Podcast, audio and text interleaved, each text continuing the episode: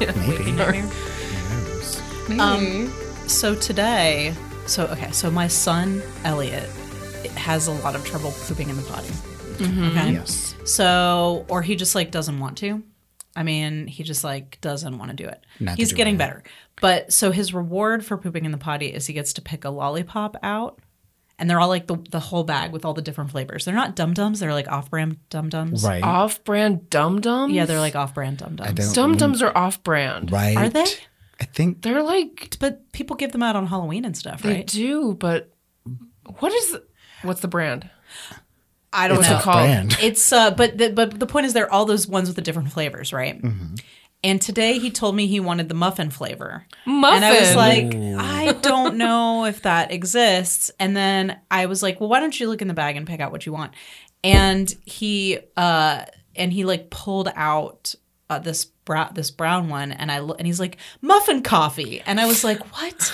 And I looked at it, and it's root beer, so it's like a root beer mug with Oh. the bubbles, so it looks like a Oh. fucking muffin. And uh, to him, anything with a handle is coffee, so he's like muffin coffee. That oh my goodness, that is adorable. adorable. I know, right? That is fucking the best. Oh so, my god.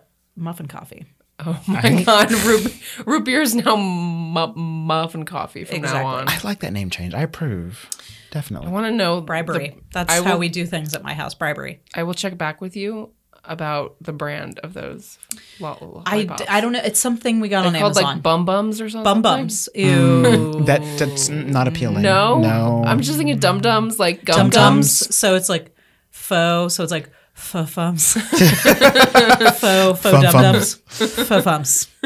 Like does it have arsenic in it? Fee-fi, Makes you wonder. Oh God, I hope not. Oh, I'm sorry, Oh, I'm God, sorry, I hope I'm sorry. No, No, no. it's No, okay. No, they it's don't. fine. They I'm don't. fine with They it. don't. I'm fine with that joke. It's fine. It's fine. It's fine. But you're not. Oh my god, we just made two terrible jokes about dum dums. Bums and arsenic. Bums and We've arsenic. co- checked all the boxes. Um, welcome to the Georgia Made podcast. Welcome. Hello. uh, I'm one of your hosts, Nicole, I'm your other host, Sarah. and we have a special guest today. Special I'm guest. Patrick Morgan. Welcome back, I Patrick. talked Morgan. over your introduction. Your name is what? Patrick Morgan. Okay, cool. Welcome, Patrick. Welcome back to the Patrick podcast. is one of our besties. We I'm love so glad to be back. Um, this is like the all Patrick episode because we're going to be interviewing you about your film, The Duchess of Grant Park. Oh, I'm so excited. Oh, I'm excited. Ask excited. away. Ooh, I'm excited for both of y'all because we're all doing it together. I know. I am so excited about Patrick is the producer and star. right. Nicole is the at, at acting and no. editing. What, what what is the name of your character? I forget the Oh, name Lisa. of your character. Lisa. Yeah. and the editor. That's and right. The super Am I? I don't You know. are- you- I'm not. so no, you're the, thing. soup. You're look. You're the one who's like putting this whole shebang together. Right, but half of this wouldn't be coming together if you're like, oh no, I could totally do that. Like I can do this. And No, it's like I'm- you are literally putting on a cape and you're like, cool, I'm just gonna save the day ah. and like prevent me from having a further panic attack. So No. yeah. I'm just chipping in. I like this project. It's really special, and I'm just I'm chipping in. I'm chipping in. There's a lot of people chipping in There are a lot of to people make this happen, and, I'm, so just, incredibly grateful. I'm gra- I'm grateful to be a part of it. Yep. So more on that in a moment. Okay. Um, Is this a word from our Had a sponsor? couple. Well, no, I wanted to talk about a couple of things before we get into the the meat of this episode sandwich. Okay. I love a sandwich. God, I love a sandwich too. I don't eat meat anymore though. Still vegan, in case anybody's vegan. wondering. They make good vegetarian sandwiches. They do. It's true. Um, I just ordered like a hundred dollars worth of like vegan cheese from this like online grocery. Wait, I feel like you brought vegan cheese one time I and I feel like it was delicious. It, yes, and this is different vegan cheese. I'm trying some different How stuff. much- It's vegan brie. Oh, How much it. can a hundred dollars buy you? Imagine not that much. And I got, vegan I got cream cheese. I got sour cream. I got a couple wheels of cheese. I also added in a few other things like some uh, mushroom jerky because you know I love jerky. Okay, two things I learned. There's mushroom, Mushroom jerky and jerky? that also you love jerky. I love jerky. Okay. In fact, when I was vegetarian before, like I uh, like in my 20s, the one thing that I could not resist was jerky. It's actually my favorite set snack. It is because it's like chewy. It's like chewy meat. It's like gummy meat. exactly. Like- it's gummy meat. Gummy meat. And Yeah. it's like when you eat it, immediately you have more energy. Sarah You does do. not like that. That was I a don't that was jerky. a face of just like Jer- no. jer- jer- jerky is like chewy salt. yes. It's like salt you I chew love on. salt. why it's so good. You know, frankly, I could just eat salt. Probably. Um, I could too. In fact, that's I, a lot of food I just view as salt delivery vehicles. It's true. It's so true. Bacon, major salt delivery vehicle, and also very jerky esque. we So always end up talking about food. Can on we show. not? Because I'm actually- actually really hungry I, right now. I feel like Patrick just blends right in with yes, our yes. our our obsessive food talk. Um, but what I did want to talk about is that we just what I so what I wanted to talk about is I wanted to ask everybody what have you been watching before we get into this interview. What have you been watching? So who wants to go first? Everybody's been watching something. I'll go first. I'm okay, please go. I've been watching Succession on HBO. Ooh, how's that? After Eddie and I finished watching Handmaid's Tale, we're like, we need to find something else that's not as dark and depressing. I What have is not Succession been able to about? watch So they bill it yet. as a comedy Mm-hmm. drama, Okay. um, and it's about this really rich family in New York who's sort of a blend between 45's family and Rupert Murdoch's family. Oh my god, really? Yeah, because it's Oh this my God, big this sounds so fucking conglomerate scandalous. family, and all of them hate each other. Yes. like So it's like fucking Dynasty. it's like Dynasty, but they all hate each other, and the daughter gives such amazing one-liners because she's the only competent one out of the bunch Okay. besides the father. Wait, is she supposed to be like Ivanka though? Yes, but better. Okay, okay. But, but like if Ivanka wasn't like an evil Her name is Shiv, and she Okay. owns herself. Shiv. right. So wow, do not fuck with her. that's her. That's her. Nick, her full name is Siobhan, but Okay. Well, they I call her Shiv. okay. and well, that makes sense because she cuts like a knife, and Nice. I, I'm here for it. You all know, day. Siobhan is spelled S I O B A H N. I do. So Shiv would have been S I O B. Mm-hmm. Maybe Oh, I don't know. They call it. You're right on that spelling. on the they just. script. In the script, is it just? It's Shiv though, because I watched the closed captions for a bit, and it's S H I V. Oh, okay. okay. Yeah. So family feuding. Um, tell us more.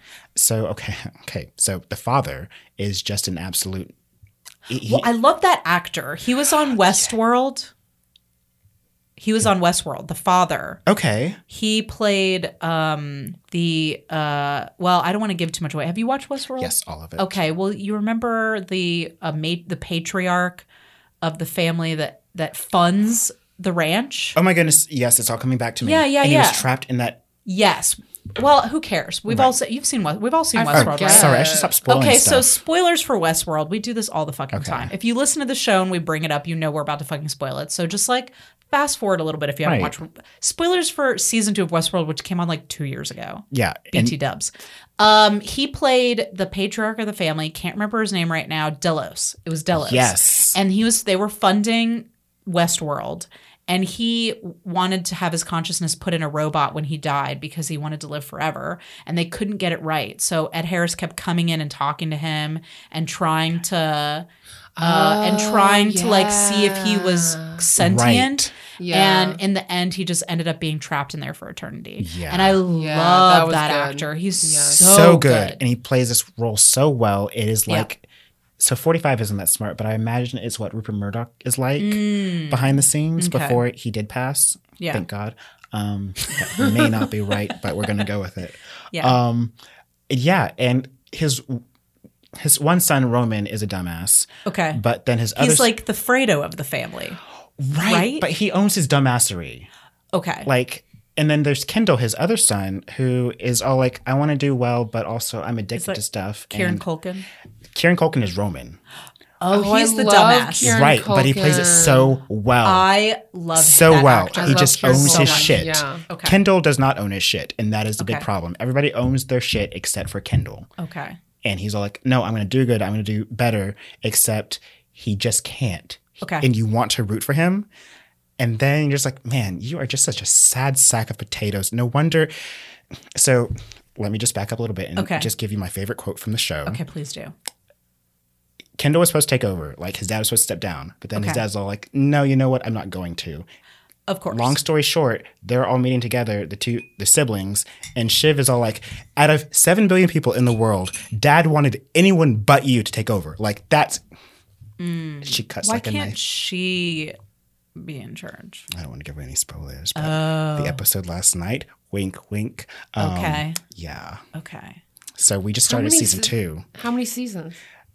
They have two seasons out on HBO, and then I think they're just about to release the third season. So this is like Wait, was oh, I thought they right just when- released season two. I must be wrong. Maybe they that. just Okay, did. I I, don't did. know. That could be right. Well, So HBO was- releases them weekly. They do. As opposed to Netflix, which releases them all at once. It, they're just finishing season two then because I was reading on Vulture some and yeah, so it is season two Sorry, you were about to say something. So this was basically created and, and as a re- re- reaction to the election of 45 if it's two almost three seasons. I don't think it was created in reaction. Maybe the like all Inspired these by? power, I think inspired these by. power conglomerate families that yeah, exist in our that was because world. it does feel like an amalgamation of Forty Five and Rupert Murdoch's family because Mm-hmm. the Roys in that show Succession they are a media family and Mm, the dad is all like hey let's go buy local tv stations and the sons are like that's a horrible idea because nobody watches tv anymore so you're going to Mm. kill the company Mm-hmm. uh, but yeah but we can manipulate people. right Mm-hmm. Um. Wow. Okay. So that sounds fucking fascinating. It Adding it to my list. yes and it's dark comedy like Okay. there's no man that's funny that's like that's You're just like I'm uncomfortable right now. right like that's i feel so bad for you Too close. Too soon. Too close. Too soon. I don't even know. It's like it's all them. Like it's just, it's just someone who can't do right. And Yeah. if I guess you're rich and whatever, you're like, look at how hilarious that is. But if you're poor like us, then you're like, that's just un- like uh, that's not funny. That's like kicking someone while they're down. it's punching punching down. Yes. You should be punching. There we go. Except But the show is punching up, there we go. Yes. which is what Yes. makes it work. yes. Right. yes Um, for those of you who in the who listening who are not uh, comedy writers, there's a concept known as punching up and punching down. And the concept in comedy is that you always want to punch up. You want to punch to the people in the upper status and the upper echelon. Because when you punch down, when you punch to people that are in at, at any kind of disadvantage or who are just like if you're in a privileged position and you're making fun of people that are not in that position, then the comedy becomes mean Yeah. and it's not funny anyway. No. So Yeah. that's what we're what we mean by punching up. indeed Yeah. What are y'all Cool. watching? Uh Sarah, I first of all, I am surprised to hear that you're watching this and I want I just have to know more. i've already seen the whole thing And I- How but did I I, w- not know? but i watched the whole thing years ago I how did. I how could we have been friends this long and I didn't know this? Cuz I had Why? tried to watch the show and I was like I don't think this is for me. So I want to hear. it's hear not for you it's not for it's not it's it's not for me either but But you can't help yourself. Is okay, it fit okay, for human consumption? the show is workaholics And I love all those actors. Uh, that's why i watch 'cause Who's i love it? the actors it has and I admire what they've done to get anders this show. Holm So this is not a new show. This is a show that's been canceled, I th- or done. it or died. It died. It Um, died. no, it didn't. R.I.P.. It didn't die. They They ended it. e- ended it Yeah, on okay. their terms. Yeah. Okay, that's good.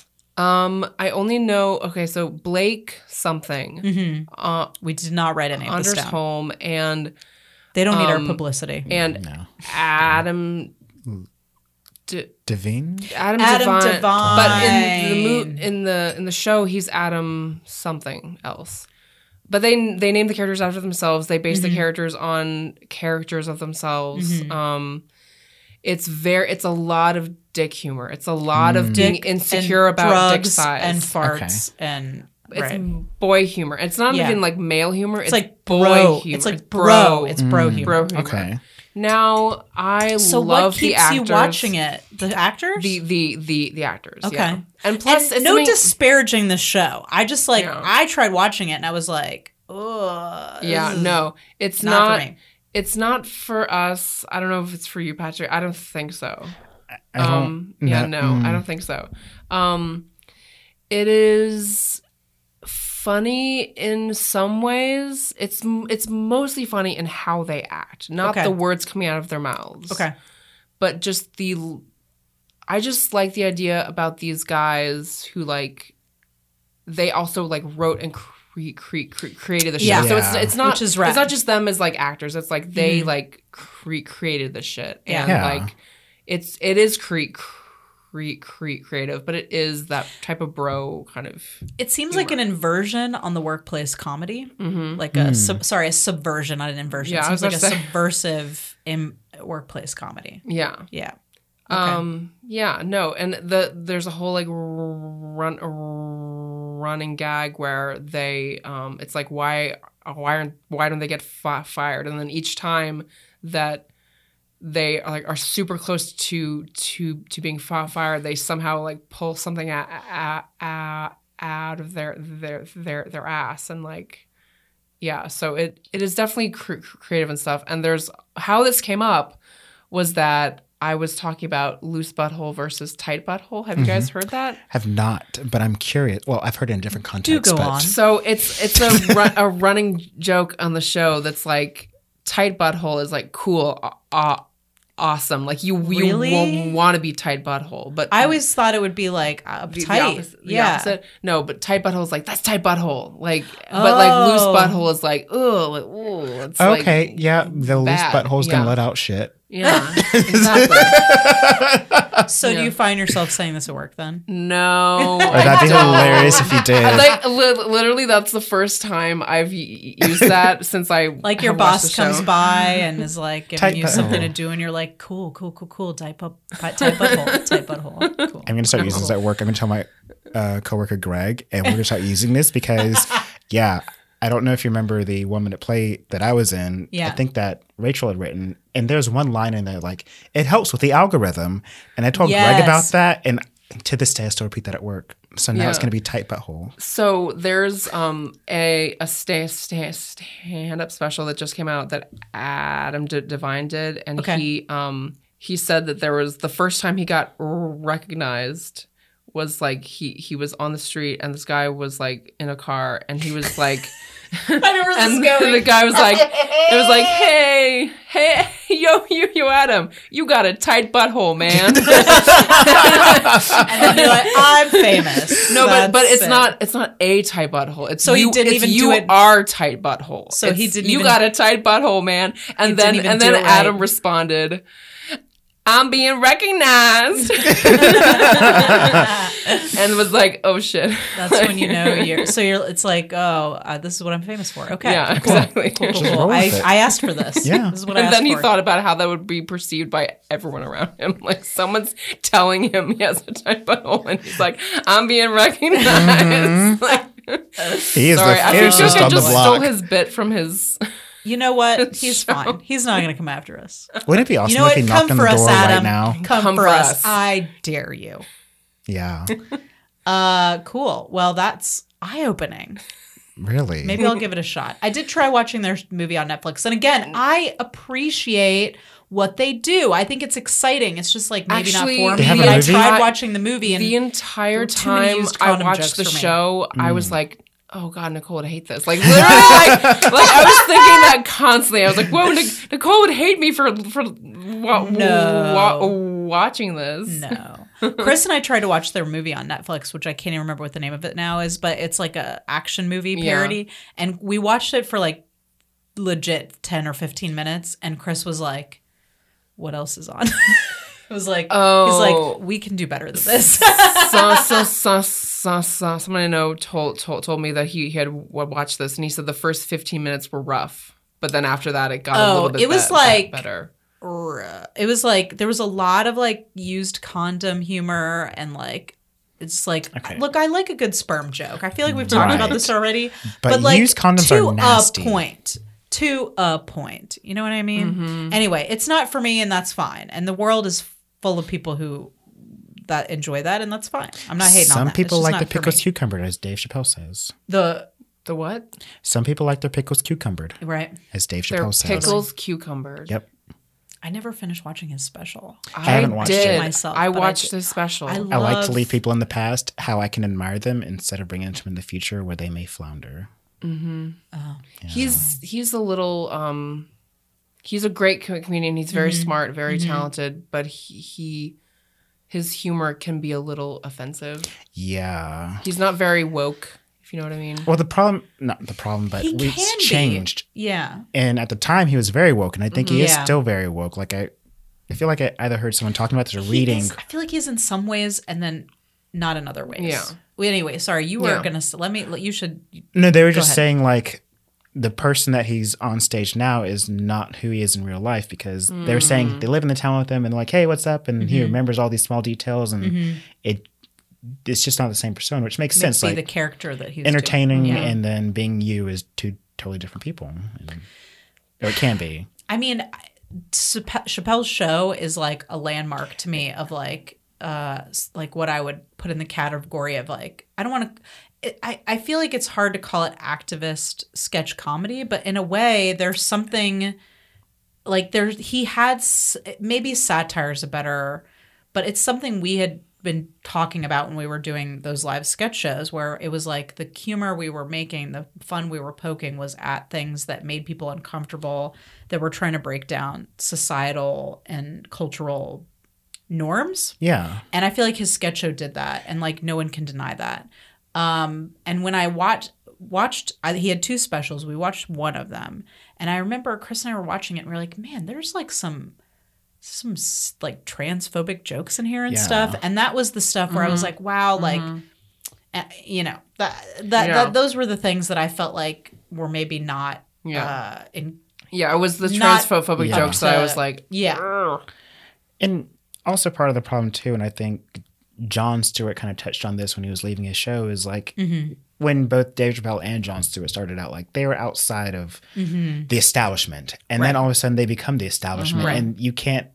It's hard, it's hard to get back Yeah. outside and Yeah. so like, yeah, I don't know totally understand that where that's going, but it's like sometimes I think for some comedy like the kind they were doing, especially Dave Mm-hmm. Chappelle, you have to be on the outside because like what you're talking about of like punching up instead of punching Yeah. down, Mm-hmm. yeah and, And now then- he's pu- punching down. and not but meaning not to, but he, always not, Not with every joke yeah. not meaning to, but he's gotten so up there where it's Yeah. just like he's so privileged and Mm-hmm. so visible that yeah it's hard to not punch down. That's a good point. And I do think he's a brilliant comedian, and I will always admire him. And Half Baked is a fucking great movie. I've never seen Half Baked. I've never seen Half Baked. Guys, when I was in my 20s smoking weed like every fucking day, uh, every day we watched that movie. Like th- I had it on DVD. We wore that shit fucking out. Oh my god! Every goddamn day, I came home from my waitressing job and put on Half Baked and smoked a smoked a bowl, and it was like, I love that movie. we would turn on SpongeBob. I used to watch Or Powerpuff Disney movies. Girl, Powerpuff Girls and Half Baked were my two favorite things to watch. But I, I, I was, I'm a little, I'm a little old, so.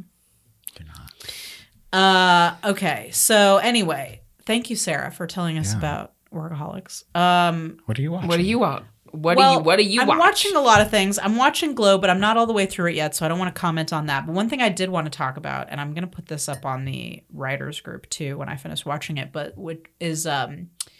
So I listened to this interview with this filmmaker, and God help me, I didn't write her name down. It's like Naomi something. Um, she made a film called Bite Me, which is a romantic comedy about a vamp a vampire, like a real life vampire. Like you know that culture of people that they believe they're vampires and they get blood from donors. Um anyway, it's a movie about that and she and, and her and like their her her and her group of vampires are trying to create a nonprofit and they get rejected and they get audited by so it's like an this accountant guy who finds himself in this fish out of water situation where he's around oh. all these vampire people. And I love it when that's all as an accountant because that means that they're all stuffy and buttoned up, and then they have Exactly. to shake their hair loose. Exactly. And so there's she made this movie. And uh, when it was time to distribute the movie, they she they had already made a film and distributed it, and and they didn't get any. They basically got no money for this movie that they distribute. They they had a distributor, and they made like five thousand dollars. So I'll take um, that right now. yeah. right, but the they spent like like five hundred thousand dollars or something making my the movie. God. Okay. Now, here's the amazing thing about this. So the interview is on Indie Film Hustle podcast, which is, I think, a podcast that a lot of indie filmmakers listen to. It was a fairly recent, I don't know the episode number, but it was a recent episode. I believe the title was something like Make Money Distributing Your Own Film. So when they when it came to Bite Me, they decided to self-distribute. And one of the things they did was do this uh, tour. They rented an RV and they did like a 51 city tour where they took the movie out and they didn't just show the movie. They did a whole experience. They did a vampires ball where they had encouraged people to come in costume and stay for the ball. And their thinking was, we'll sell tickets on the tour, we'll raise visibility for the online sales. They decided to self-distribute on using like iTunes and stuff and uh, and then they also sold merch. So that's like kind of the baseline idea of what's going on. And she talks about it extensively in this interview and like how they did money wise. The thing I love about it is their transparency with the numbers. Like they spent a half million making this movie, right? And they, uh, or was it a million? They might have spent a half million on the first movie and a million on this one. I don't know, but they had investors and shit. That's crazy. And they're very transparent about how much money they made on the tour and everything. But not only did they she do this interview, but there's a whole YouTube series for free on the web called The Joyful Vampire Tour. And that was the name of the tour. And they took a documentary crew with them, and the documentary crew- filmed them throughout this journey. And there's like, I don't know, like 10 or 12 episodes. And I'm only like two episodes in, but they're like breaking down, like, here's how we wanted to make this. And you kind of go with them on this journey as to like, so it's a really interesting totally transparent look at self distribution, which is what a lot of people feel like is the wave of the future for indies. Because, uh, you know, although it's wonderful that we have access to all this gear and stuff, like Getting it out there. getting it out there is hard and getting it seen because, like, theatrical runs aren't what they used to be monetarily. Going to a festival and getting getting a big check cut to you from a studio isn't really happening any. That doesn't really happen anymore. Even when you get distributors, you often don't make the money back that you need to. You never see like. Can you imagine spending a half million on a movie and then getting five thousand dollars? How would you? What the fuck? You feel know? horrible. Well, I'd you wouldn't be able to pay your like- investors back. I had looked into this actually when I finished writing my first screenplay after college, and I was like, I don't think Tyler Perry had blown up as big as he had yet, but it's Oh, Tyler idea. Perry He took is the shining example. Of he this. took a stage show and he just marketed it did the chitlin circuit and all that but i thought about that with my first film of like Mm-hmm. looking into like theaters like landmark because they have several locations all They throughout said they had no problem booking theaters. yeah because so those theaters got nothing going on right now. Yeah. except for Marvel movies occasionally. and so like i looked into it and ran some of the costs i don't have those costs anymore but it was Yeah. like this could be feasible Yeah. Uh, and the the thing about Tyler Perry is he did that stage show, and he did Yeah. that same stage show year after year Yeah. until that he, he sold that place out. It took him six years to get to the point where he was selling that thing out. And I don't know. I love to. I'd love to talk about Tyler Perry on another episode, like a whole episode about Tyler Yeah. Perry, because I'm really fascinated by his career. He just opened up a whole new studio. he did and it's it's on the fucking sign when you're driving on I don't know I twenty or where whatever highway it is. Uh, highway 166 Okay, and there's langford a parkway fucking si- like you can see it's right up there with like the exit ramp. my so cool. dad used to work at fort mcpherson like the Oh, okay. building he bought my dad used to work in that building Nice. and was trapped in that building because of 9-11 Oh wow! not not physically trapped just he couldn't go home for three days because Sure. they didn't know what the hell was Right, going on they didn't have any idea. Yeah. Yeah, wow. Anyway, I ha- I'm only two episodes in, but I think it's really The- interesting. The jo- jo- jo- joyful va- va- vampire tour. right, and then the uh, the YouTube channel is called Bite Me.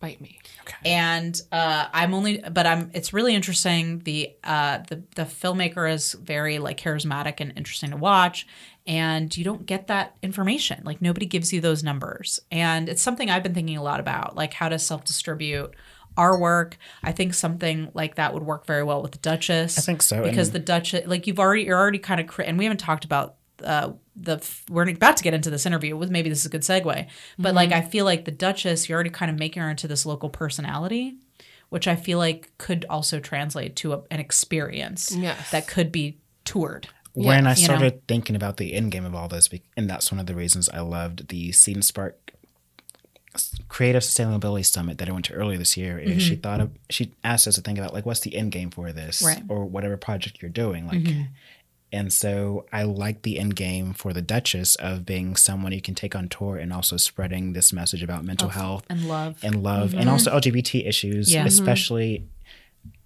like if I were to take it on tour or something, like especially in the rest of Georgia. I feel like the rest of Georgia and the rest of the Southeast are so forgotten about when it comes to LGBT issues. Sure. Yeah. And so I feel like it That's could work really well in that. Yeah.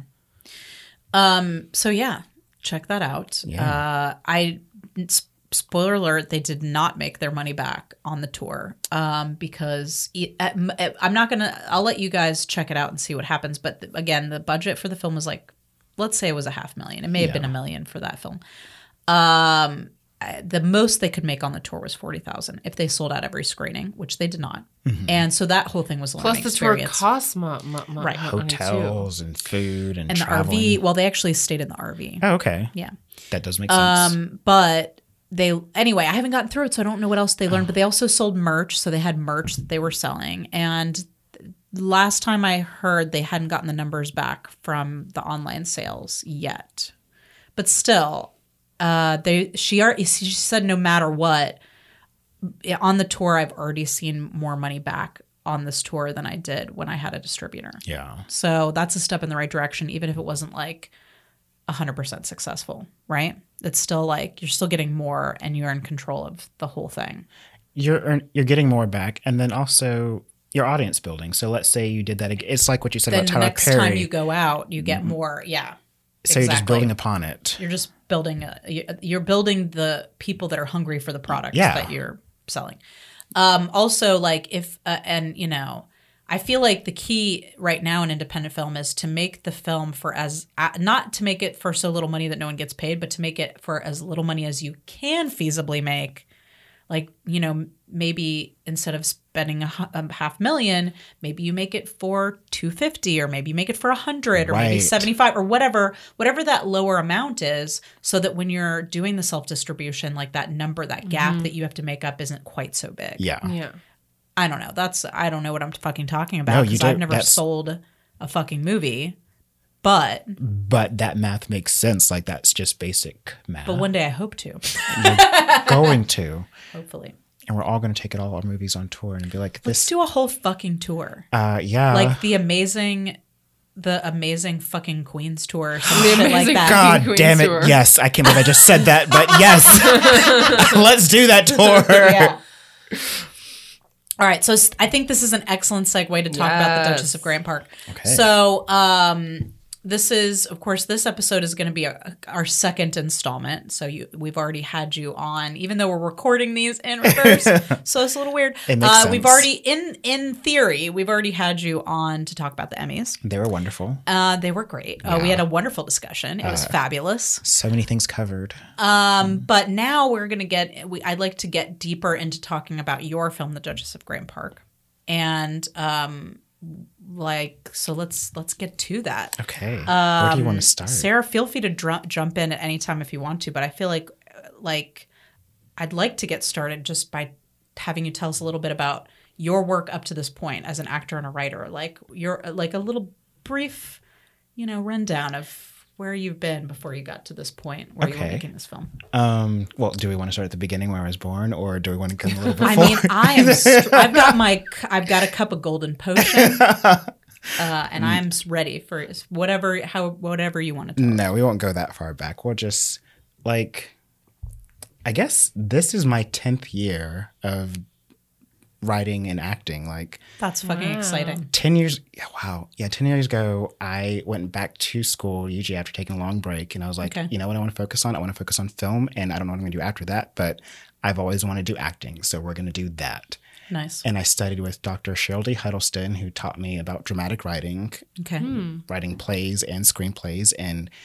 she helped me in editing one of my very first screenplays which is untitled but i it had a working title of ava about Okay. a trans woman that was my very first screenplay Oh. and it was about a trans woman having an affair with a married guy Mm-hmm. and she and the wife end up becoming best friends I love that. Oh, that's It's- great. That sounds wonderful. i'm still editing still working on it still want to do it um, yeah, yeah. so hopefully that'll be my next project I love it. Awesome. then fast forward to 2012 where i met you all at pinch and ouch Mm-hmm. Aw. and we were acting, we were learning Meisner, and it was We were, amazing. Yes. And then fast forward to 2016 when y'all formed Critical Crop Top. And that's where I feel like I grew as an actor and a writer. And I say that all the time to everyone because y'all really gave me a chance and just a chance to grow and a chance for all of us to work on our craft. And yeah, like the sketch shows and the writers' rooms, like that just, it just helped me practice my craft so much that I feel led up to this point because it was when you all were going to do micro shorts that you, Right? I brought in the, The- Duchess. The ill-fated micro shorts. right. I don't think ill fated. Everything happens for a reason. I agree. I totally agree. And I remember- we've talked about this. Yeah. Yeah. At first, y'all had asked me to do a micro show. I was like, I don't know if I want to do it. I don't know. And then I came into the writer's room and we read The Duchess. Yeah. And back, Which at that time was like a more of a five-page thing, right, it was five Yeah. page. Yeah. And you were like, let's cut this down even more to make it a micro short. And so we did. or it was like seven, and we cut it down to five, something like that. Because I know ultimately it was like five pages. I feel like. yes. Yeah. Yes. And that was a struggle. Because that was as far as anyone could get their scripts down. No one could get them. There was no fucking micro. No one could get it down smaller than It's, five pages. It was hard. It's, Yeah. Um, but yeah. hard to tell a story in that short amount. But at that point, the Duchess, she was just this, she was this off the wall character. And I Mm-hmm. Think I was really inspired at the time by Florence Foster Jenkins and Meryl Streep portraying Yes, her yes. and this idea of this over the top character. Yeah. Um, because the Duchess, she was just like, I'm claiming Grant Park as my duchy. And then at, and th- that was kind of the joke. That was a that joke. was like kind of the subject of the film was this joke about this. It's like ridiculous that Right. Yeah. Grant Yeah. Park is and Grant Park for those of you, I think a lot of our listeners are from Atlanta, but if you're not from Atlanta, Grant Park is a neighborhood in Atlanta. yes, Beautiful neighborhood. it's a beautiful neighborhood, dates back to the 1800s. And then Grant Park inside of the neighborhood is an actual park that was designed by the sons of the architect who designed Grant, not Grant Central, but Central Park in New York. Really? Yeah. I did not know that. Um, and I feel like there's there's also some connection to Piedmont Park as well, like a connection with the designers or whatever. Okay. But um, and we took our photos for our first live sketch show back in 2016 in front of the mural at Grant Park yes, because it was right down the street from Laura's house. it sure was. It's right across from Ormond Park, Ormond Grant Park, Yeah. off Ormond Street. But yeah, and now the Duchess is this 17, 18 page behemoth Mm-hmm. with four is shooting. how long it should be. Probably. Like that's Yes. and that's the serendipity of the micro shorts not working out. And these things happen. Like sometimes you just can't get the money together. Or. Yeah. Um, and I had always felt like kind of bad because I was like, ah, like I really wanted the script to get made. And then you and Brandon, um, were like, we're making this anyway. Yeah. And then ended up expanding the story, which I feel like this is. It never. It shouldn't have been the five page thing. It always should have been this Yeah. longer, So deeper story. What used to, what, what was the joke turned into there's this real wo- wo- woman who has, like, this is not her a, a joke. This is like she does this to help pe- people. She does this to help herself and her own, you know, well being. Yeah.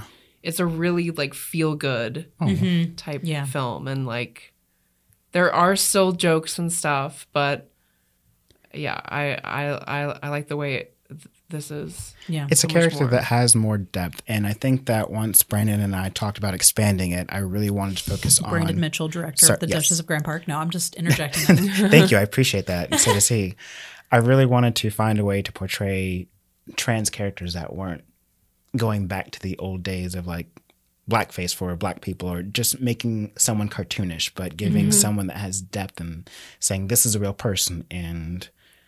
Their attempts may be misguided, but they're still trying to do good in the world, and yeah. there's something else going on behind there that you find out in the movie. Yes. Um, yeah. no spo- spoilers No, I'm not spoiling it. So we're already kind of dancing around it, but why don't and and I, I have a feeling we'll have we'll have already talked about this in the other episode, but for those who might be joining us just for this episode, just give us like maybe a couple of sentences. What is the Duchess of Grant Park about? Because we're kind of dancing around. Okay. it. The Duchess of Grant Park is about a woman who claims Grant Park as her duchy, and then the journalist James, who is doing a documentary about her and is trying to figure out who are you and why have you claimed Grant Park as your duchy? Right. I love it. Um, so there's this mixture of the like sort of interview footage as he's doing this documentary, but also him like sort of on this quest to like discover more about Yes. amazing and someone who's almost like almost like one of those local characters Yeah. in their neighborhood. like Baton Bob here in Atlanta or Mm-hmm. Blondie here in Atlanta or I feel like Kat was telling me about someone these twins in San Francisco. But Okay. yeah, but and even like Marsha P. Johnson was in New York City before Right, she right. became infamous. Sure. So sure. yeah, Yeah, I think that's a great parallel to this story. and actually, um, Brandon wanted to pull in a lot of Lady Chablis energy, and I feel like that fits very well with the Duchess. Mm, Another amazing local Georgia character Yeah. from Savannah. And so I loved his idea of finding a way to pay homage to her and like pulling her into that. And It's yeah, beautiful. and a little story about that. While I was going to school in Athens, I got the opportunity to meet Lady Chablis at. She's from Savannah or Athens? She's from Sa- no no she's from Savannah, 'cause but she was like, at the gay club in Athens at the night that I was very intoxicated. So I don't remember too much of it, but I just So remember meeting exciting. her. Aw, Yeah, so that's cool. cool. Okay, well, I love that.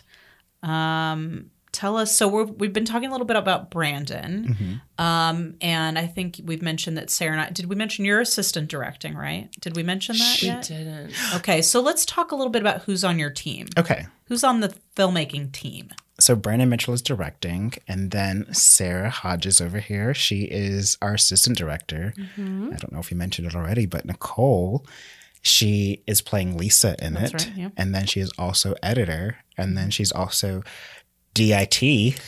Indeed. So yeah, she's pulling many many hats. Um, Well, you know, I like hats. She always has too many hats. I don't feel like it's too many hats because honestly, like I feel like when you're the person behind the film, like when you're in Patrick's seat, mm-hmm. I feel like you're fi- in indie film. You find yourself wearing a lot of hats, where you're like oh man, marketing the film and encouraging people and getting them on board. So you're like producing and you're getting the team together. And like when shit falls through, you're like, I got to plug this hole with a solution. And like, and you're also acting in it. I hope we mentioned that. I'm Oh, sorry yes. if we didn't. But I'm playing the Patrick- Duchess. Patrick is the Duchess of Grant Park. The Duchess. And so I am he's your playing this Duchess. incredibly pivotal in every scene practically in the film. And you're also like doing the marketing and doing the crowdfunding campaign and like yeah, it's a lot all of work. so like s- you're the one who's wearing a lot of hats. Like literally all I'm doing is walking on set and plugging up some cards into a computer and transferring going, them to a drive yak, like yak, that's and just go, yeah, I mean and then go, going on camera and like acty acty in front of the camera and that's like not, you know, that's nothing compared to what you're doing to get this film made. Even AD, I mean you're doing way more more work than I am frankly. The AD. I the scheduling that they're doing. Both Brandon and Sarah, like I don't envy that at all. Like Yeah, scheduling it's- stuff. I It is don't a- envy it. No. let me tell you that is a work of art that Brandon and Sarah put together because this was a tight schedule to put together when you have eight Well, there's different lots actors. of actors and then lots of crew people. You're shooting over multiple days, Right. On a low budget. of locations. Multiple- People, yeah. and you know it's hard to find. Yeah, it's just kind of hard to find. all so the it was threading a needle, and I really tipped my And hat you're doing off. some public park shooting, so you got to get permits and you got to get insurance and the whole thing. So, um, fun story, and I think I already messaged y'all, but our permit got approved. I heard. Yay! So it's official. Um, yeah, no insurance doesn't come through, but um, but yes, permit came through. Oh, through. the insurance will come through. Believe me, they want your money. I know. I know. They're not going to hold you up on that one. I'm ready to give it to them. Here, take my money. Um, so we have Kat Brennan, who worked with you all on the parts that stay as our director of photography. She's amazing. She Love is her. amazing. Oh my god, she. Can we just talk about what, how what a magical person she, She- is, she is and truly- Johnny too. Johnny. I adore them. Two unicorns, like Yeah. I was about to say oh, you you you you unicorns for sure. Mm-hmm. definitely. I love them. Um, yeah. So Johnny's on this as well. Mm-hmm. Um, As Gaffer. yes, as gaffer. Very Then- important job. Very, very, very important. We have our friend Sandra Patton, who is our production manager and Mm-hmm. is an incredibly huge help. Yeah, I'm. Uh, we haven't worked with her on. Uh, Sarah and I have not worked with her on a film before, but we've met her before, and she's.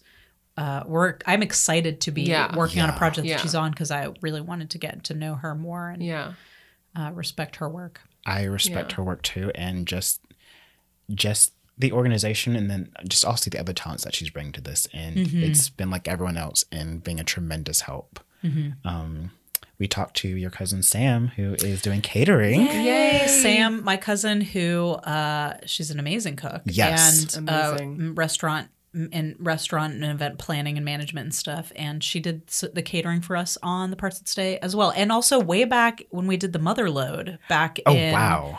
20 when was that 14? 2014 Yeah. Uh, the Motherload web series, she did catering uh, for that on a, not all the days because we shot a lot. We shot like I don't know over the the course of time. It may have been six or eight days, and she did part some of those days because that was spread out over months and months and months. Yeah. 2014. That was so long So ago. long ago. That she feels like most lifetime ago. memorably compiled all of the uh, um, Greek food for the carnival, like the the kids' Right. carnival, Oh where goodness. Andy had to eat all those meatballs She, and she shit. did that. Oh my Yes. goodness.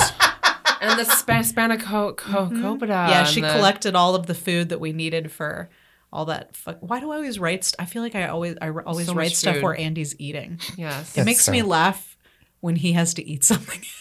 Like, I, I wrote something anyway.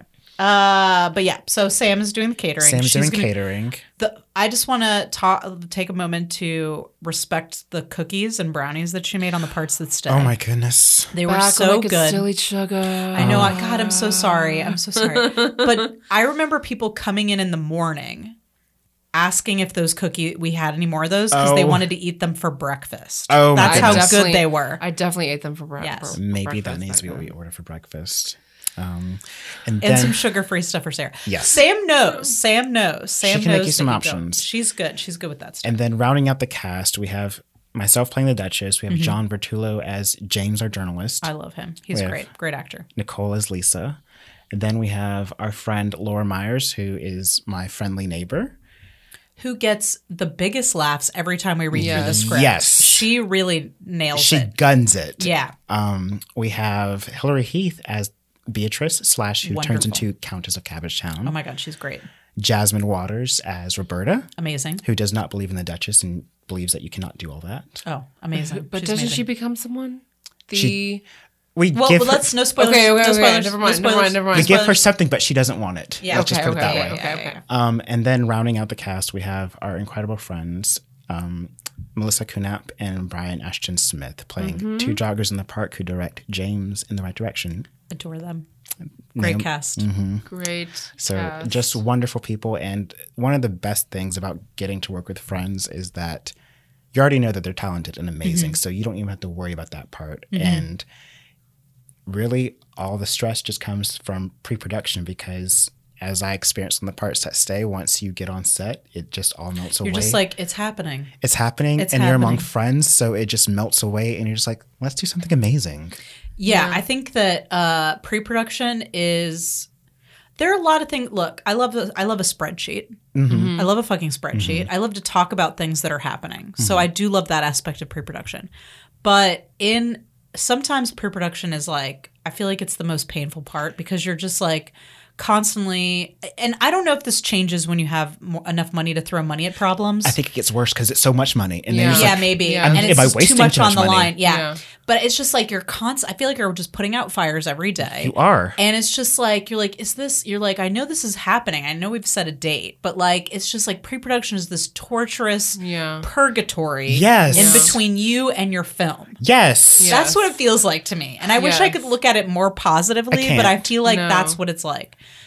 But then when you get on set, you're just like, everybody's there, everybody's doing their jobs. Like it's this magical camp. You're like at camp film and you're making mm-hmm. this movie together. And then, of course, post production is like the fucking icing on the cake to me. Yeah. That's Okay. my Yeah. favorite because you get the show back and you're like, now I'm making the movie. Like I Right. put all this in, and my reward for all of this is this footage. And Yeah. now I get to make the movie. And that's what I get excited And I think you and I are leading to the same thing because for me, the fun part is acting in it or Mm-hmm. actual production. And then I'm assuming what you mean by editing it too is my favorite part is sharing it with everyone. Yes. And Yes. so, like, by editing favorite. it, you get to make it into the piece that Yeah. people can see and experience, and you get to see their reaction to it. Yeah. And Yeah. they're like, don't look at me, but look at me, but don't look at me. You know, it's funny. I'm not one of those actors who, like, I know a lot of actors are like, oh, I hate watching myself. And I'm like, oh. I'm like, why would I have gotten into this if I didn't love looking at myself? Like, I like, I doesn't even when I'm giving a bad performance, I'm like, look at me. How I mean, could this be better? Let's rewind it and watch it again. Like, I am the most I like I love watching myself more than anyone else. I promise you.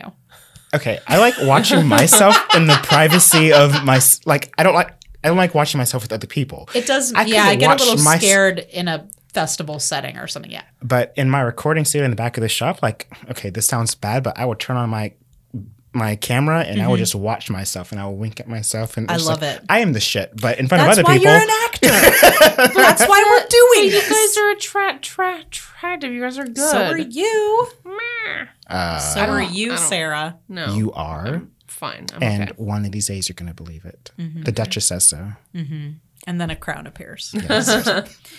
um, okay, let's see. Okay, I definitely want to get to this. So, Okay. what made you want to make this film right now? Wow. Okay. I'm gonna preface this Okay. with talk that I did with my therapist starting probably in 2016. Okay. And I told him then, it's like, there's going to come a point in all this transition process where I'm going to have to choose between like getting on hormones and going to the doctor and all that Mm-hmm. or making a film because I'm an actor. And that's just the way this is going to go. That was Yeah. 2016. Yeah. And at the beginning of this year, Brandon and I, we were tired of talking about it. We were just like, let's just do this. Like, Yeah. and I was itching to make something like, Yeah. after spending the better part of last year aud- going on four auditions for this one role for a trans actress Yeah. and then or for a trans woman role Yeah. and then not getting it Yeah. Mm-hmm. and then it's just like it's time to create my own work like it's time to make my own opportunities because i got really depressed about losing out on that part or not Yeah. getting it and it's just a way to put the control back in my hands Mm-hmm. um, and also tell my own narrative and tell my own stories and yeah. or tell these stories that I think should be told. Yeah. for sure. And so putting the control back in my hands helped me out of that slump. And then Mm-hmm. also it just started this magical journey of bringing the story to life and checking something off my bucket list of like, I'm going to make a film. Like, that's Yeah. crazy. That's fucking crazy. The funny thing is, like, it's, I almost forget sometimes that this is like kind of, and f- correct me if I'm wrong, like the kind of the first film that you're making. yes. And the reason that I forget that is because I feel like you're such a, a prolific writer who mm-hmm. makes really amazing work that that your work has been produced by others over and over and over again because sarah's first film that she ever directed was a film that you had written called high grandma I mentioned that in the promo for which you can watch on our vimeo and youtube channel right now Hi, Grandma. Right now. uh, written by you. Uh, and also, of course, all the sketch shows that we've done. Um, Patrick has been in almost every show, not all of them, but almost all of them, because y'all are amazing. because No, you're, you're amazing. amazing. Like I feel like all we did was set like set a date and All then make was like, people Patrick, show up. And Patrick wrote all this amazing work. Mm-hmm. And so it's like sometimes I forget that that this that's what this is is like you taking that into your own hands and that's so beautiful because I have so much I've so loved being a part and seeing and like all of the work that you've done up to this point. Yeah. So I think this is so exciting. Yeah. I don't know if you know this, but Nicole, I've been in my own mind, I've been calling you the doula of this film. I love it. like I feel like you're helping me coach and like, come on, just breathe, push, breathe. like It is a bit like that when you're making a film. It does so, yeah. like that. she gave yeah. me a smudge stick, and then I did. Well, it was a bag of tea as well to help calm me down, like a month or so ago, and it's like the lemon balm. lemon Which balm. is yes. what I drink. I drink it every night for my anxiety. So that helped so much. Yes, I cleared up some bad spirits and some bad juju. That's great. So yeah, but yeah, I don't even know what the question was, but yes. No, I that was that was great. I'm I think that that totally makes uh, that's beautiful. It's beautiful that you're making this film and I think it's really important that you're making this film.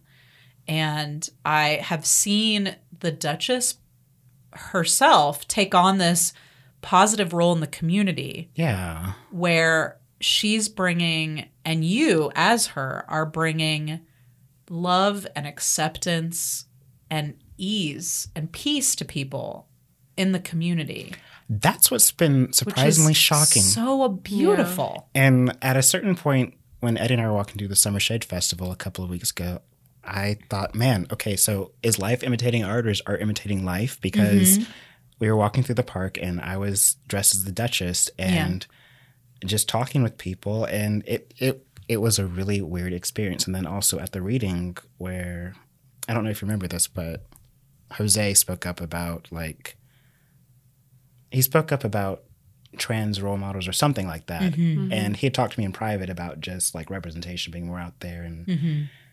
I, I don't it's it's humbling. Like that's mm-hmm. really the only Yeah. word that comes to mind because like if I could do a tiny bit of making a difference and that's awesome. Like mm-hmm. I Yeah. just want to do good in the world. So Well, so you does the are, Duchess. and I can see it, and it's a, it's a, it's beautiful. It's Yeah. beautiful, and I think it's just like, I think we just we all need that right now. Like the world needs that so much right now. That was the other thing too. Is I can't remember who I mentioned this to, but 2016 was a very depressing year because of the election, and mm-hmm. there was a sense of hopelessness. And mm-hmm. then the year before that, in 2015, with the Charleston shooting, mm-hmm. and then in 2016, not only with the election, but then with the Pulse shooting, it just felt like it was one thing on top of the other, and this huge sense of feeling hopeless. And I felt like 2017 was just like not wallowing in that hopelessness. But then last year was sort of coming out of it and this year feels like in my mind i kind of referenced i don't know if you ever saw v for vendetta A long time ago, A long yes. time long ago. time ago but at the turn of that movie like natalie portman's character she's just not afraid anymore she's mm-hmm. tired of living in fear and that's kind of how i mm-hmm. feel at this moment of just like i'm tired of living in fear and i want to do good and kind of that mr rogers quote like be the person that runs towards and something because those are the helpers so be a Yeah. helper And what I love about the Duchess is that she brings that hope and positivity, but not like, eh, but there's like, it's not empty. Like she has, as a person who's been through things and has pain too, and she's taken that pain and taken into, s- turned it into something that she can bring light into other people's lives. yeah Anyway, I just think that's great. I think that's just a message for all of us is like we've all been through some horrible things and I think that you can you can let it weigh you down or you can use it somehow and hope that someone else doesn't have to go through that. Yeah. Yeah. So and I think all of y'all do that too, so Oh, well, thanks. you're welcome. Thank you. Um, okay, let's see how. I would like to know, and like you know, if you've already, I feel like we've said a couple things about this, but I do, I know this film has like inspiration from like other films, maybe. So like, I'd love to hear about films that you grew up with, or films in your past that maybe inspired this film, like the look of it, or the Okay. to- topics, or anything. Okay, this is a fun question. Okay. This started back in 2006 with Marie Antoinette. Ooh, Um, that is which one of my is on IMDb right for now, For free. right? Yeah, for free. Okay, Uh, well go now watch I gotta it. watch it. People crap all over Kirsten Dunst, but Kirsten Dunst is amazing. I Number think one, she's a fabulous actor. they crap Yeah. over that movie, but Sofia Coppola did an amazing job of telling the story of Marie Antoinette, Mm-hmm. especially in the way that she did, because Marie Antoinette did not have a voice in her time, and no, she didn't.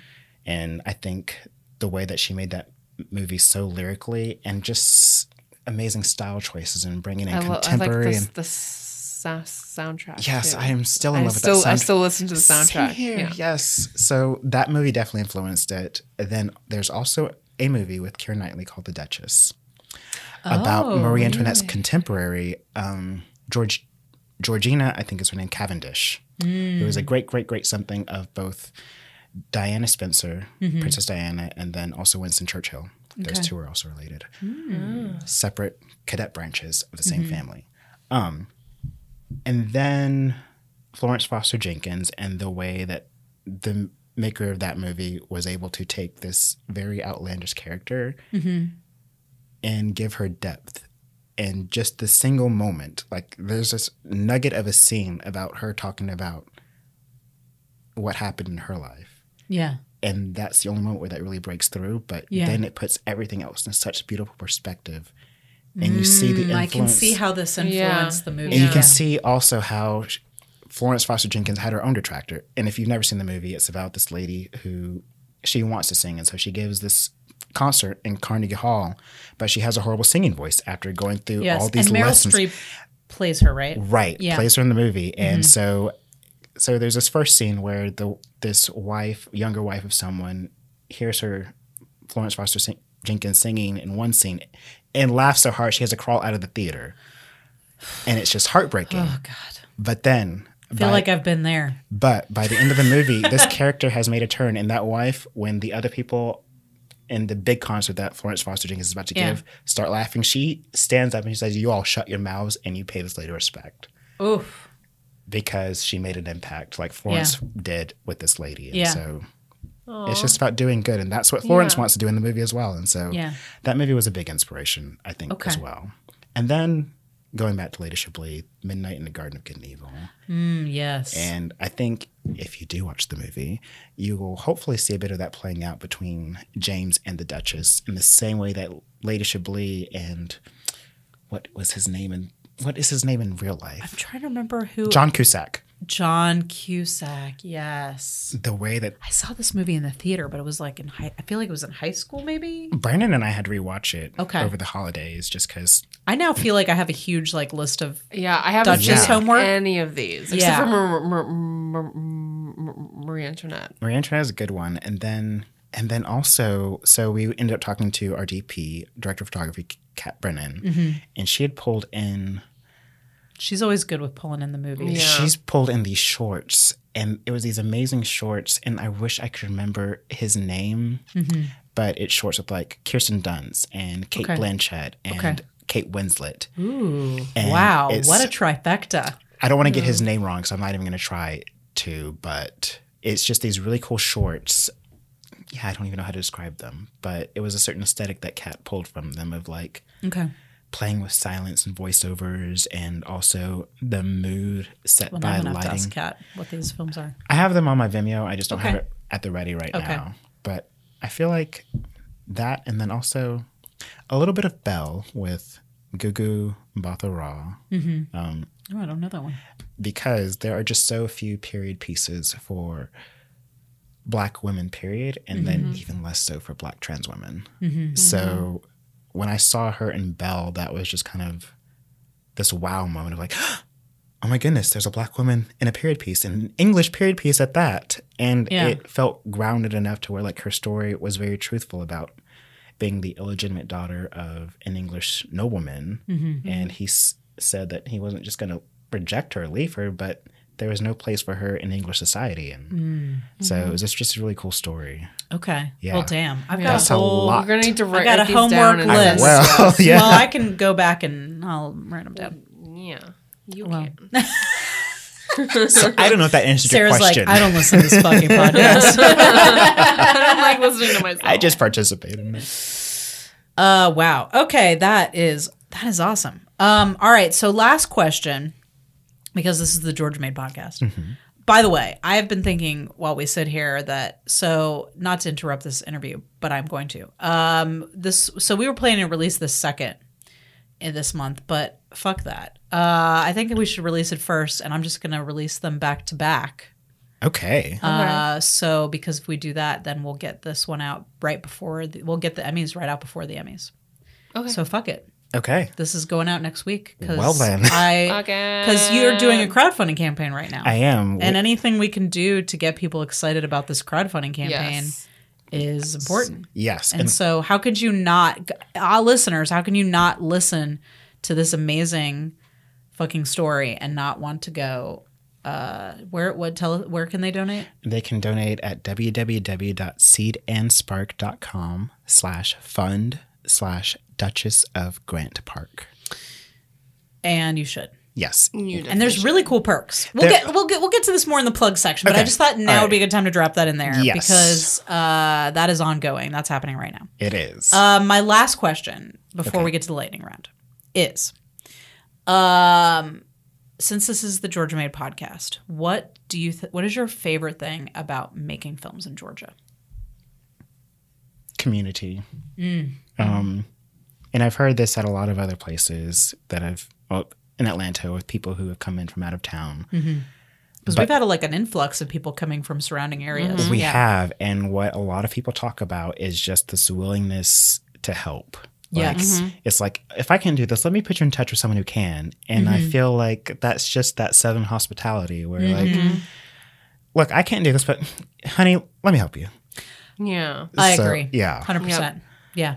And even like when I about the permit, and I don't know if this is just standard procedure, but the guy called me to tell me like your permit's been approved, and I started They would never do that in LA. right. That's why I feel like there's just too many, and Yeah. it's just like I can't believe you're calling me to tell me that. Now I'm crying on the phone with you, but yes, come on. Oh, that's beautiful. It could have been the glass prosecco I had at 11 in the morning. I don't know. I'm not a scientist, but um, not only that, but I also got this phone call because when I got it that day, I was going to go meet with someone to talk about some pop up perks. You know, to stay mm-hmm. tuned to find out. Ooh, I'm excited But in order that. to make the presentation really impactful, that was just a day that I was just dressed up as the Duchess, full on get out, head to toe. So the Duchess makes things happen. She does. She does. She has a crown. She does. Although, in case you did not know this, crowns and tiaras are considered formal wear and only to be worn after 6 p.m.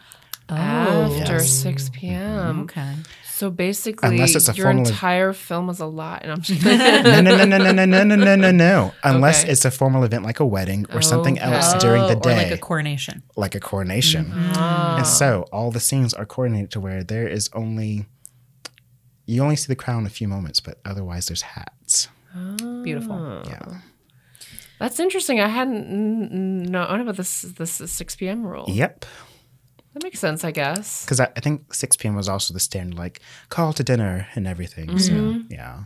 Now I'm just picturing like royalty sitting in their pajamas, but with the crowns on, like Um, watching Netflix. So that's actually what I do with my crown at home. like that crown is for self care. That's where it started as. Oh, yeah. So yeah, if you just need to sit in the bathtub with your tiara on, do it. you know what? I'm gonna tell you, it does make you feel. That crown really does make you feel better. Yeah. Mm-hmm. Mm-hmm.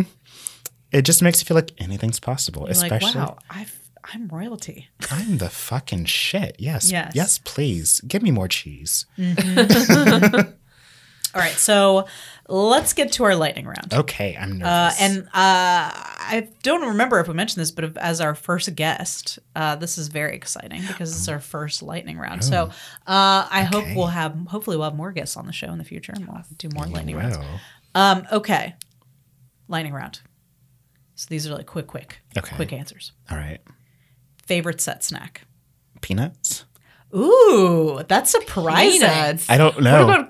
What about gummy bears? okay. Jelly beans. So look, But peanuts is the healthy answer. Um, so as a recovering jelly bean and gummy bear addict, Okay. like those are big triggers for me because once I start, I will not stop. okay, so peanuts is like the healthy choice, Right, because I feel like you can just binge on them. And I mean, yes, there are consequences, but, but it's protein. right. And at a certain point, protein is going to make you sick Mm-hmm. and you're just going to stop. Mm. Now, gummy bears and jelly beans, they will make you sick. Will I stop? No, no, I will not. Mm. Good point. Good point. I will eat through the nausea. All right, next question: film or digital? Stop it. Stop it. I love the old school aesthetic of film, Yeah. but for ease and everything, digital. I mean, And I say that as someone who worked with film in like dark rooms, like for the photography. Like I mm. love mm-hmm. film, but digital's so much easier, and I can shoot away as much as I like. digital has democratized it. It ha- it really has, and it's enabled a lot more stories to come out. Absolutely. Um, binge watch or space it out? Binge watch all day. Like I'm very impatient. I am Yeah. so impatient. You're like, I gotta watch it all now. I can't even wait for coffee to cool down because I hate hot coffee. So I, I eat pour- snacks while I'm heating up food. Yes, same here. same here. Like if I'm heating up something in the microwave, I can't even wait for it to be done. I gotta have a bag of chips while I'm heating up that food. so glad I'm not the only one. Hmm. Uh, so yeah, binge all day long. Okay, fair enough. Um, okay. You maybe we've already answered this, or maybe we haven't. Um, favorite self care ritual for staying sane during production? Oh, okay. Uh, Because I think that is critical. that is very critical. Um, actually, it's very simple. Um, I unplug with Eddie. That's great. Yeah, I love it. and I'll just ask Stay him for grounded with somebody who's not in the biz. just does not care. It's like, cool. Uh, so I did this today, and it's like, that's what I need. I just need Yeah. to completely disconnect, and it's possible. So yeah. yeah, I love it. All right, last question. Oh, Um, a movie you didn't write but wish you did. that is very easy. This artist tourmaline has found this trans character from the 1860s, not character, person, Mary Mm-hmm. Yeah. Jones. Okay. Who it's a historical person, and she made a short film about it. Ooh, do you remember, do you know the title of this film? I feel like it may be called Mary Jones, but if you search for Tourmaline on Instagram, Okay. that is the artist and scholar who made the film. Also, Mm-hmm. do you know who's executive producer of it? Who? Mr. Keanu Reeves. What? Yeah. Yeah. It's the Kia. It's part of the Kiana Sans. Yes, yes, it is. He was a magical laughing. person who came in and decided, let's do this. So yeah, Keanu beautiful. I love it. It's real. He's magical. He certainly he certainly seems to be. Yeah. Well, thank you, Patrick. Thank Sarah, you. do you have anything that we haven't covered that you want to? Uh, no. I love Um, you. Patrick, thank you for sharing your story with us. Thank you on for the having show. me. Um, it has been a pleasure talking to you about this film. And uh, uh, now would be a good time to reiterate uh, some information about your crowdfunding campaign because it is ongoing right now. This now that we are releasing this as our first installment Okay. uh, of this two-part episode. Um, this will be going out on Wednesday, Okay. ne- this coming Wednesday. So um, the crowdfunding campaign is in full swing. In very full swing, we will wrap up our first week on Tuesday. So, yes, Wednesday will be the start of the second week. Mm-hmm. The crowdfunding campaign ends on October 3rd. So, you have until then. Oh, to so we've got lots of time. We've got time, and you should number one follow along because it's an amazing adventure, and we'll be sharing scenes from production because this crowdfunding campaign will be going through that. But mm-hmm. not only that, there are some awesome, amazing perks. Um, you can get a shout out on social media, mm-hmm. but also you could possibly get a tiara if you if you play cards right. You can also have tea with the Duchess. You can get a Duchess themed photo shoot, and what else is there? Oh, if you feel so inclined, there is also a knighting ceremony. Um, Yeah, pretty amazing perks. So yeah, Not, not your usual fuzzy T-shirt. These are like these are pretty the awesome. real deal. Oh, oh, oh! A handwritten letter from the Duchess with a wax embossed seal. Beautiful. So I just heard back from the embossed people with the Mm-hmm. wax, and they're like, "It's on its way." So you're welcome. Yeah. But the biggest thing is that for $25, that will ensure that you get a private digital viewing of the film once everything is completed. It's beautiful. Yeah. Um, almost like pre-sales, It is like pre sales. It's very much pre-sales. but sales. you're like supporting the film. So you're like helping to produce the film, but you're also getting you're going in and getting your ticket and then making digital. sure that we get to make this film because the thing about our crowdfunding campaign is that the money is going towards paying our people who are working behind the scenes to make this thing happen. Our dp our gaffer our best boy our ac our hair our wardrobe. Mm-hmm. because all the costumes and props came out of my pocket. Yeah, because it's the duchess's property so couldn't let anybody else have it. Yeah. so yeah. I love it. And where where can they donate? you can donate by going to www.seedandspark.com slash fund slash Duchess of Grant Park. And uh, the Duchess is very active on social media. Very, very, very. And not only that, but, and of course, once we finish with production, but part of our ongoing campaign is the Crown Yourself campaign, where we bring people in and we do a quick little round of tea or coffee or crown a tiara and also some heftier questions like, what have you been through that has made you stronger? Yeah, And then who knows, you may get a crown out of it. It's beautiful. Yeah. So where can they follow the Duchess on social media? You can follow the Duchess on Instagram at Duchess of Grant Park mm-hmm. or on Facebook at Duchess of Grant Park or Twitter, Park Duchess. Yes. Yes, it had to change because there's a limit on Twitter and it, it annoyed the fuck out of me. Mm-hmm. And also, there's like a Duchess, a Grant Duchess, or something. There is, Yeah. it makes it very confusing. And Yeah. I had already made Twitter, I mean, I'd already made Instagram and Facebook, so I could not change by that point Mm-hmm. because the website is also www.duchessofgrantpark.com. Which has all kinds of goodies on there. It does videos. You can find out more about the cast. You Mm-hmm. can do everything on there. So So please follow this film. Um, it's uh, gonna be exciting. There's all kind like constantly this amazing like content coming out with like Duchess videos and like There's lots uh, to keep up with Yes. uh, throughout the production, and um, you know, please, you know, consider supporting the project. And if you don't have the money to financially donate, consider maybe sharing the campaign with some people you know. Every like, tweet, follow, share helps our production and also just gets the Duchess out there Mm-hmm. and amongst her people. Well, thank you for being on the show, Patrick. Thank you for having me. Uh, uh, listeners, you can follow us. Uh, we're Critical Crop Top at Critical Crop Top on Facebook, Twitter, and Instagram. And you can follow this podcast, the Georgia Made Podcast, at Georgia Made Podcast on Facebook and Instagram and on Twitter at Georgia Made Pod. Please rate, review, subscribe, tell a friend that you listen because it helps other people find us. Yeah. Oh no, we're out of tea.